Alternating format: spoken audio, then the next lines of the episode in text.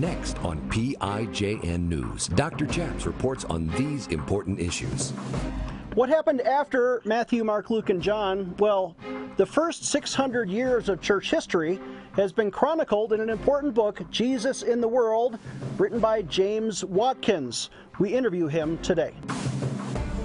Former Navy chaplain Gordon James Klingenschmitt took a stand to defend religious freedom by daring to pray publicly in Jesus' name. Now he helps you by reporting the news, discerning the spirits, and praying the scriptures. Would you pray with us? Here's Dr. Chaps. God bless you in Jesus' name. My name is Chaplain Gordon James Klingenschmitt, Dr. Chaps, and you're watching PIJN News. On this show, we would normally like to report the news, discern the spirits, and pray the scriptures. But on today's show, we have a distinguished author and church historian. James Watkins has written an important book, Jesus in the World The First 600 Years. It's about church history, and it's about what happened after Matthew, Mark, Luke, and John. What happened after Jesus was resurrected and ascended into heaven? We know the Bible account, we even know the book of Acts. But what about church history immediately after that?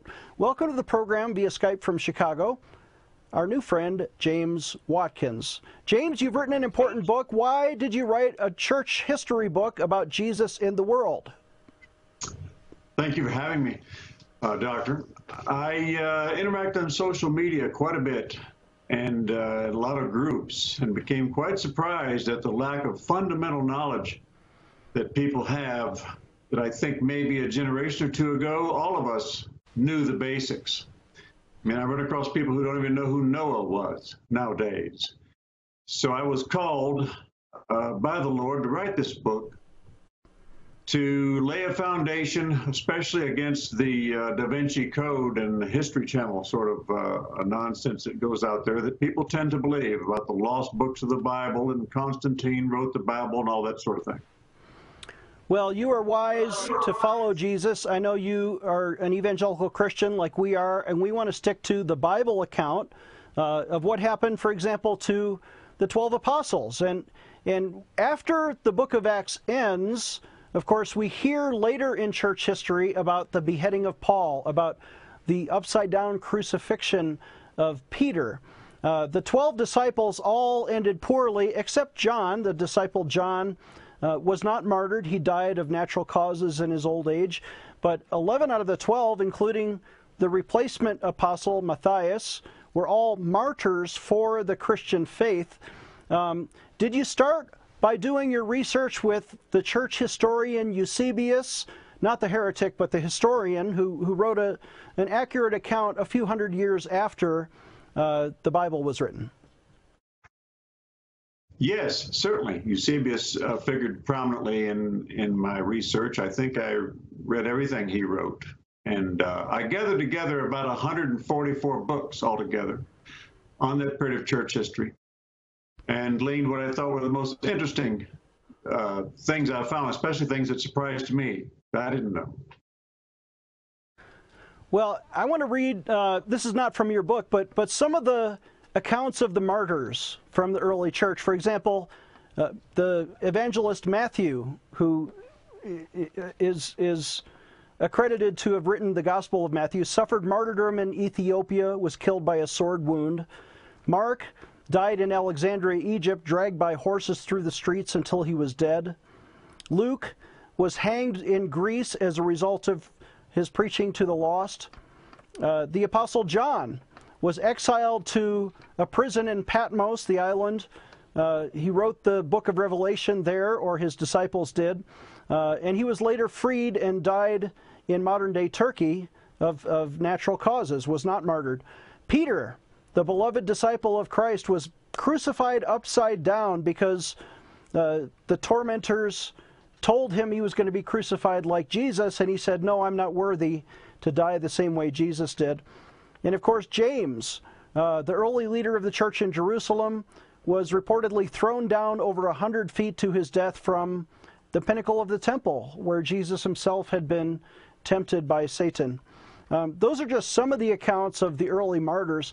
Why do you think these men were willing to die for their faith in Jesus Christ? Well, I think uh, what stands out for sure is that they all believed the story they were telling was true. You don't really find men who are willing to die for something unless they're absolutely sure it's true. Well, how did you come to know Jesus, and why do you believe it's true? Well, I was uh, fortunate to have uh, two saintly grandmothers who um, uh, brought me to Christ as a teenager, but I was always in church since I was a toddler. Uh, neither of my parents went to church or read the Bible, but uh, uh, two godly grandmothers did me a good turn, and I was baptized at age 18, I believe it was, and have been trying my best to follow the Lord ever since. Well, thank God for that. Um, I know you're writing this as, as a Christ lover, as someone who wants to continue the tradition, uh, but church history is a good way to help us understand why the early church continued in the legacy of uh, the Gospels and the book of Acts.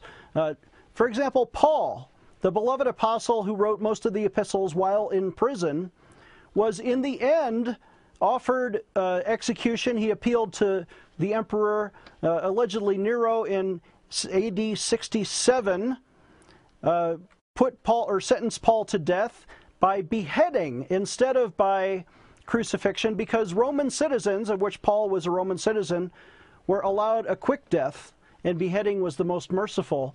Uh, although to us, of course, that's anathema. Anytime someone is killed for their faith, that's a horrendous wrong and a great persecution. Uh, how were you inspired by Peter and Paul and, and the way they lived and the way they died? Paul is an incredible inspiration. I think he must have um, walked 7,000 miles and, uh, you know, through uh, very tough terrain and wild animals and bandits, and it was a pretty wild time to be living back then. And um, I think you know, all the times he was beaten and uh, tortured and put in prison and everything else. Um, I don't think there are any been any men like Paul since him. So, I mean, who could you compare to Paul? I think you're onto something there. Okay, let's take a short break. When we come back, I'll ask more about Jesus in the world, the first 600 years of church history with James Watkins.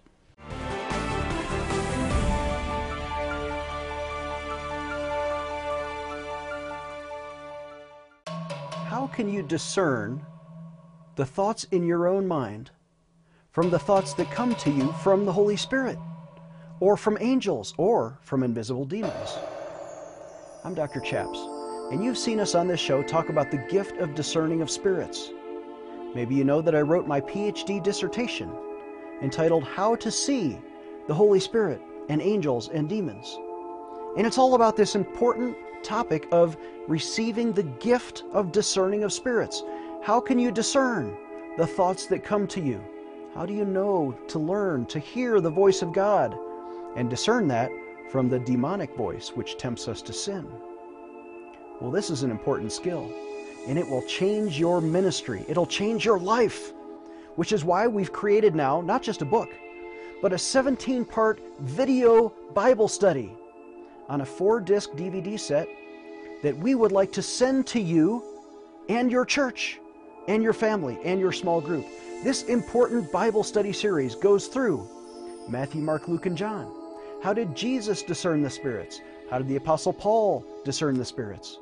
What does the Old Testament say about demons and the Holy Spirit and angels? When you learn to discern, it will transform your life and your ministry. Please visit our website, prayinjesusname.org and get this important video resource. Or call us toll free at 866 Obey God, and for a suggested donation of $99, we'll give you the entire 17 part Bible study series for just $99. And if you order today, we'll throw in the book for free. Visit our website, prayinjesusname.org, or call us toll free at 866 Obey God. Get this important Bible study series for your family. Call today.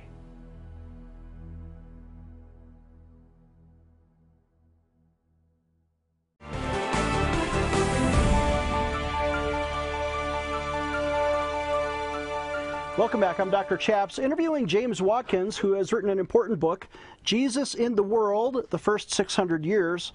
And James, I just want to read through some of the table of contents here. And you go after uh, the church fathers, uh, and you can name some of those. I'm thinking maybe. Um, you mentioned the historian Eusebius, but also uh, Tertullian was an important father. Ignatius, uh, Ignatius of Antioch, uh, not Ignatius of Loyola, who came later in the 1500s, but uh, you think about um, some of the other martyrs who stood, Justin, for example, who stood up for orthodoxy when the church was defining orthodoxy. And I wonder who who would you like to talk about among the early church fathers? Well, I don't want to forget the uh, Cappadocian fathers, uh, Basil and the two Gregories. They also um, had a great influence, a great influence on the uh, early church, and especially on the setting of doctrine, uh, much of which is still with us today. Um, you named the others there pretty well. Justin Martyr and, and uh, Origen is a very interesting uh, character as well. And, and then, of course, we get up into Jerome and uh, Ambrose and, and St. Augustine. So, can you describe for me what happened at some of the church councils? For example, the Church of the Council of Nicaea helped us fight against some of the heresies that were emerging, and we defined, uh, or, or, or, bishops from all around the world assembled in Nicaea. Uh, this is uh, whether you count the, the 326 council or the 381 Council of Constantinople, where they they agreed on the ideas of the Trinity. For example, the Father, Son, and Holy Spirit are all co-equal members of the Trinity. Why is that important that they met and decided that?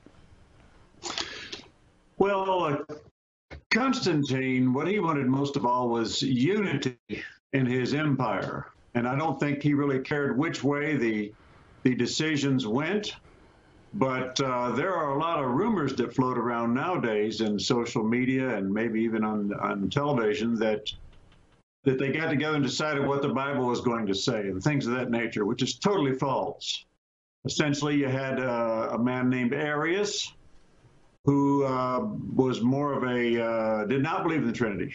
He was an anti-Trinitarian and he had a large following. And that was the main dispute that had to be settled, the dispute between him and Athanasius. And Athanasius won, and it wasn't even close. It was a resounding rout in the end for the Trinity side. Yes. And so the church assembled, and all the bishops declared this. But you mentioned the Emperor Constantine. This was the first Christian Roman emperor when the state finally weighed in and said, we're going to stop persecuting and killing Christians, stop feeding them to the lions like all the previous emperors did. But the Emperor Constantine instead embraced the gospel and called for the convening of these bishops to, to form a great council. Constantine himself, ironically, sided with Arian. Constantine was a, was a heretic for a while, and then uh, later on his deathbed, or maybe his sons, eventually affirmed the Athanasian doctrine of the Trinity. Thank God we're not all Jehovah's Witnesses today, for example, believing the Arian heresy that Jesus was not a God, that Jesus was just an angel or a created being. No, instead we believe that Jesus is God, like it says in the Bible in John 1 1. In the beginning was God, and uh, was the Word, and the Word was God, and the Word was with God. So we know that Jesus is God not only because of John 1 1, but because Athanasius won the argument, and eventually the, the Roman government uh, uh affirmed the decision of the church fathers. Yes, that's exactly right. Uh, the controversy did go on for some time after uh, among some political leaders that were involved. But as for the church itself, it's been pretty solidly Trinitarian uh, most of the time since. Of course, heresy never goes away. There's heresy, obviously, still today. Yes. So I want to again read, re- referring to the table of contents here of your book, Jesus in the World, the First 600 Years. Uh, again, you can find this wherever books are sold, maybe Amazon or other places, written by James A. Watkins. use the middle initial A because there's a lot of other James Watkins out. James A. Watkins is the author of this book. Uh, I want to get back to uh, the, the saints versus the heretics. Are there some other heresies that come to mind that were defeated, maybe not just through the first church council, but there were seven early church councils that decided what is orthodoxy today? Well, yes. You know, um, one of Satan's great tricks is to infiltrate the church. So naturally, he's always had men. He still does today. But back then, he had men who would enter the church and, and even get up in the pulpit who would uh, preach heresies. There were many of them, and a lot of them were, were quite damaging. So I do have a section in the book that uh, delves into the the main heresies that went on in those days and explains how they were uh, defeated by uh, heresy fighters. And of course, the, the heresy fighters you're referring to, uh, some of them we already mentioned, like Athanasius, they all agreed with the Bible, right? Is the Bible the basis of our orthodoxy, or was it redefined by later bishops that uh, say that the Catholic tradition says that, well, we can rewrite orthodoxy later on. It doesn't have to be based on the Bible necessarily. Well, I think that orthodoxy is certainly based on the Bible. The Bible is the uh, the final say, so everything has to be measured against God's word in the end. So, um, and this was one of the things that happened also with the what you mentioned about the heresy and and getting in also like the Gnostics, the Gnosticism was all the fake gospels that started popping up in the second, third, and fourth centuries. You know, new books that were supposedly hidden away and now they've been discovered. And, you know, uh, people do sort of like novelty. So a new gospel of Jimmy Joe or whatever would pop up, and uh, some people would believe it, and that would have to be dealt with uh, by church authorities. Well, you're right. For example, the Gospel of Thomas is a fake gospel. It's a it's one of those Gnostic heresies, and yet CNN or or uh, the History Channel they like to point to these fake gospels. Why aren't they in the Bible? Why were the 66 books of the Bible codified as the canon? Well, that was also the result of uh, a lot of churchmen meeting and praying. There was a lot of prayer involved. It wasn't just uh, men getting together deciding things. You'll find that these were very holy men and very serious men. And prayer was always heavily involved, asking God to guide them into what should be included or not included uh, in the final canon of the Bible. And that was set a long, long time ago. We still read the same Bible today that they read in the uh, second century. Yes, and I think that's important what you just said that the original books of the Bible were written during the first century, were, were uh, discovered, or, or the last, uh, I, I, suppose, written down versions of the original documents were handed to us in the second century. And since then, they have never changed.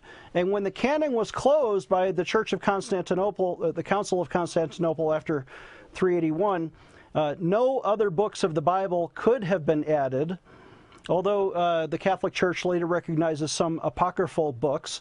We, as Protestants, recognize the 66 books of the Bible, uh, and in fact, the King James Bible includes those, uh, which proliferated after the Church of England and, and, and King James uh, sort of finalized that forever, I think, in the minds of American Christians. Let's take a short break. When we come back, more with James Watkins, who wrote Jesus in the World.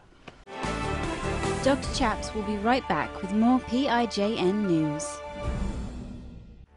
You know, I've been doing a lot of praying, and for years I've been teaching about the baptism in the Holy Spirit.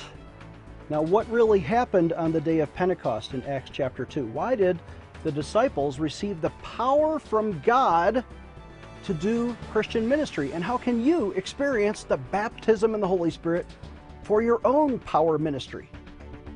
This is a five part teaching newly available. We just put this out. Part one is the baptism in the Holy Spirit, how to receive the power of God in your life. Then we go into part two, the gifts, the power gifts of the Holy Spirit. Part three is every instance we could find of speaking in tongues throughout church history. It's not an old gift, it's for you today. And also, we have interviews with Charles Johnson and Lana Heitley. I want to encourage you to get this product when you visit our, our website, prayinjesusname.org. Click on the online bookstore at the top of the page, prayinjesusname.org, available for a suggested donation of $30. Or you can call us at 866 Obey God. Again, that's 866 O B E Y G O D. This is a topic that uh, in the last century was responsible for up to 800 million Christians around the world experiencing the gift of tongues and their own private prayer life. How can you have powerful intercession in your prayer life with God? This will energize you as a Christian, and it's all Bible based. This is real step by step instruction through the scriptures. We want you to have the baptism in the Holy Spirit. Before you even uh, begin to experience that, it might be important if you learn what the Bible says about that gift. Again, yours today for a do- suggested donation of $30. Get this product today at prayinjesusname.org. Operators standing by at 866 Obey God. Empowering you, the grassroots activist. Here is Dr. Chaps. Welcome back. I'm Dr. Chaps, joined for one more segment with historian James Watkins, who has written this book, Jesus in the World, the First 600 Years. Uh, James, I want to defer to you. You have some chapters here about the, the Celts. I'm, I'm thinking uh, uh, the Irish, maybe St. Patrick, uh, and then the Greek fathers, the Latin fathers, and how do we end up here around the, the first 600 years with the Roman Catholic Church?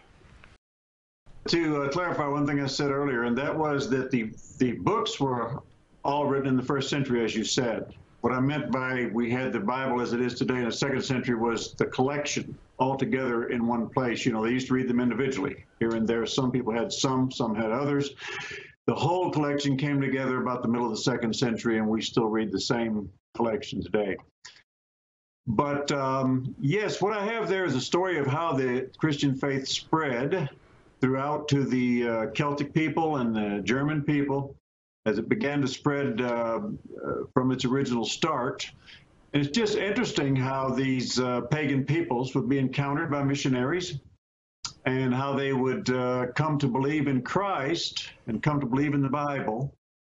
And there are a lot of great stories in there that I think are very fascinating. And as you said, uh, St. Patrick, his story is, is in there, of course, and the story of the uh, English. And I would have gone further, but I already was over 300 pages, and I thought I would stop right about the birth of Islam. And I am now, in fact, working on uh, the sequel. Well, that'd be great. I, I would love to read that one. Um, tell me about the the difference between the Greek fathers and the Latin fathers. Some of them, uh, obviously, the Roman governed world spoke the Latin language, and and was pr- politically prominent in the West. But Greek is the language of the New Testament, as is predominant in the East. Uh, division, if you draw a line between, for example, Italy and Greece, you can say the Eastern Church spoke Greek and eventually became Greek Orthodox, Russian Orthodox. They followed more of the teachings of, uh, uh of Basil, as you said, or uh, some of the Eastern Fathers, uh, whereas the Western Fathers developed into the Catholic Church that follows the authority of the one Roman bishop, who eventually they called Pope. Is that different than the six bishops that governed the Eastern Church, and why are they not subservient to the Roman Pope? Well, that's a very good question, Doctor. The um, in the end, the church is going to split around AD 1050 into two churches because of language. That's the main thing: is that the uh, the New Testament was written in Greek, and there are those who thought that Greek should be the language of Christianity. But the people in the West uh, thought otherwise. They thought Latin, was, that was their language, that's what they understood. And uh, so at the time, the gospel was only in basically the two languages. I'm sure it was available in Hebrew also, but the church ended up splitting right in half about 450 years later over language. And it's important that uh, we also notice that although the New Testament is written in Greek and the Old Testament obviously in Hebrew, that they were both translated into Latin in the Vulgate. And there were some important um, uh, translators who put that in the Latin language, which made it more popular throughout Latin speaking countries, France, uh, even England at the time, before it was translated into English, the way we received it in North America. How has the, the translation of the Bible affected our interpretation of the Bible? Well, you know, translation is something used against Christianity today by many so called uh, scholars, you know, at our universities they will try to pick pick at some little point where you know the Bible's in 5,500 languages now. So what they try to say is that the Bible's been put out in all these different versions. Well, they're not versions; they're translations, and and the message of the Bible is always the same. Amen to that. We have just a minute left, James. I wonder if you would. Uh, uh, lead us in a word of prayer or otherwise encourage people to, to live up to the spirit of the early church. I certainly will. Uh, Heavenly Father, we pray for your guidance, for your mercy, for your forgiveness. And we pray that you will shine a light under our path, show us which way we should go and how we can serve you and serve your people and our fellow man for the rest of our days. And we pray this in Jesus' name. Amen. Amen and amen. Our guest has been James Watkins. His book is Jesus in the World, the First 600 Years. I encourage you to read it because it's actually a fun read. It's got uh, stories of, of heroes and anti heroes and, and, and how we came to be the church that we are today and, and who is driving the ideas of orthodoxy. Our website is prayinjesusname.org. Please donate when you visit or call us today at 866 Obey God. If you need prayer, call us 866 OBEY GOD. We'll see you next time.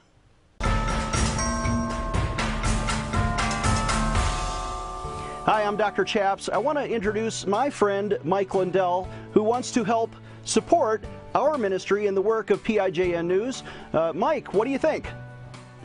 Well, I think everybody out there, y'all need to get behind Pray in Jesus' Name's ministry.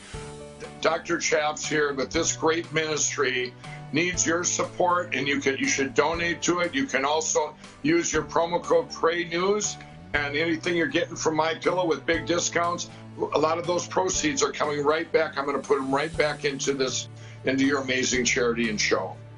Well, thank you, sir. I accept that endorsement, and we support your work at mypillow.com. Remember, everybody, when you visit, use the promo code PRAYNEWS. You get a big discount, and our charity gets a little bit of help. So thank you, Mike Lindell, for your support.